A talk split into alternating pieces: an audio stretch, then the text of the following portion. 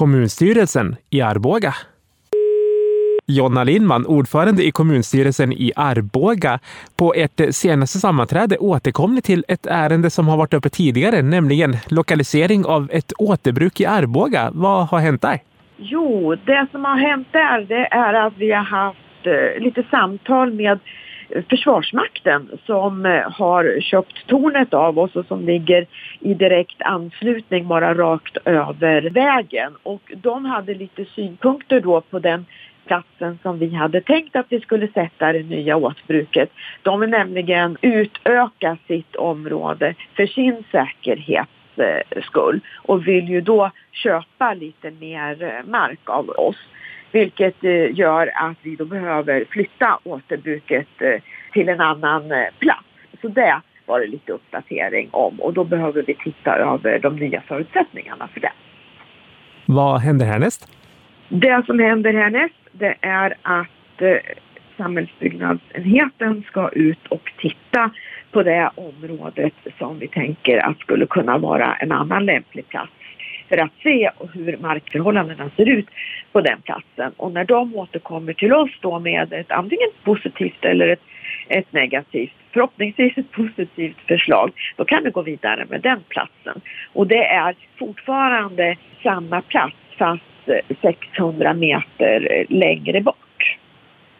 När vi ändå är inne på det här med avfall så diskuterades även avfallstaxan för Arboga. Vad kom ni fram till? Ja, det stämmer. När vi hade upp det i fullmäktige sist så var det ju Köping och Arboga som valde att inte ta den årliga uppräkningen med 2% som övriga kommuner i Vasabs förbund sa ja till. Utan vi vill ju ha en årlig debatt om det här.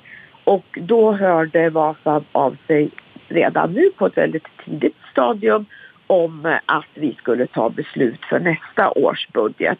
Och vi ser väl inga konstigheter eh, med det utan eh, vi säger ja till en uppräkning för 2025 med upp till 2 procent. Och när vi nu är inne på budget och ekonomi så redovisades även resultatet för 2023. Hur ser det ut? Det var ju ett eh, preliminärt eh, besked som vi eh, fick och det gör ju att eh, kommunen går bättre än vad vi hade budgeterat. Det ser ut som nu att resultatet kommer hamna på 32,7 miljoner. Och det här rör då till att men skatter och finanser är det som står för den stora ökningen på nästan 20 miljoner kronor. Och det är ju så här att i slutet av varje år, det är ju då vi får den sista slutavräkningen och det är ju helt enkelt hur, hur skatteintäkterna har gått i Sverige på nationellt plan.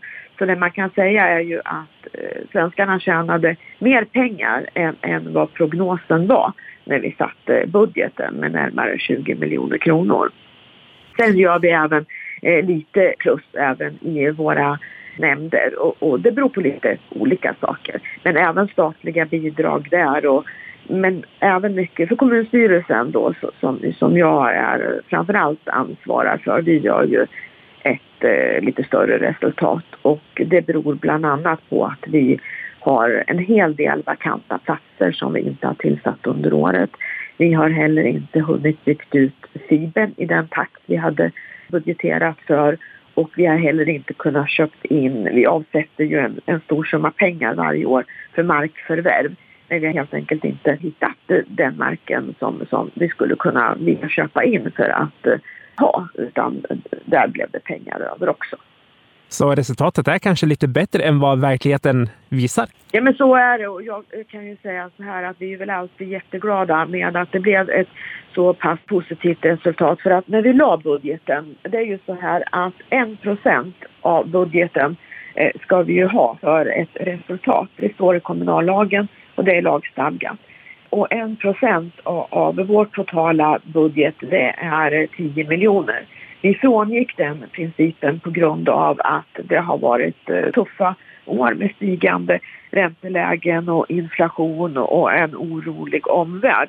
Så vi la ner resultatet på bara 100 000 kronor vilket hade gjort då att vi under mandatperioden behöver eh, återställa så att vi eh, hamnar vi behöver ju ha de här 1 procenten.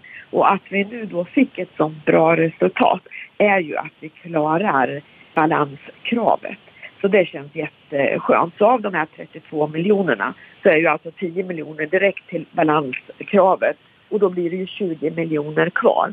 Eh, och de pengarna ska vi förhoppningsvis, om kommunfullmäktige säger ja till det, så ska vi avsätta dem i en resultatutjämningsfond som vi har. Och det gör ju att vi klarar oss och blir, bygger liksom för en robustare framtid om det blir sämre tider och så. Då har vi de 20 miljonerna att eh, kunna ta av om vi skulle göra ett underskott i framtiden. Vi kan även passa på här att nämna inte mindre än tre medborgarförslag på temat diskgolfbanor i Arboga. Hur kommer det sig att det var så många? Det är väl för att det har blivit en, en eh, populär eh, sport, fritidsaktivitet. Jag tycker att det är jättepositivt när det kommer in medborgarförslag. Och vi har omhändertagit det så att vi har utsett en plats där de kan eh, använda sig av och sätta upp en sån här diskgolfbana så att vi får en sån i Arboga också. Borta vid Koberg och det är om du kommer ifrån Köpingshållet eller Valskog sträckan, om du kommer gamla alltså vägen eh, till Köping eh, via Valskog, då när du börjar närma dig Arboga så är den då på vänster sida där vi även har eh, värmeverket och, och för herrans massa år sedan fanns det även en, en soptipp där i, i eh, området. Så där kommer den att finnas. Utöver det vi har pratat om här och nu, är det någonting som du skulle vilja lyfta från det senaste sammanträdet? Ja, men jag är glad att vi kom till ett beslut om omorganisation av teknisk och samhällsbyggnadsfrågor. Det var eh, ett, en fråga som vi tog upp redan under våren 2023 och sen har det eh, dröjt ända fram tills eh, nu innan vi tog, kom fram och kunde ta ett beslut. Och det känner jag mig glad för. För det gör att vi kan få full fart på, på eh, att börja med nyrekryteringar. För det har varit avstannat under den här perioden för att vi behövde ta ett beslut och veta vilken väg vi skulle gå. Men nu tog vi beslutet och det känns eh, jättebra så att det blir full fart framåt i de frågorna. Tack Jonna!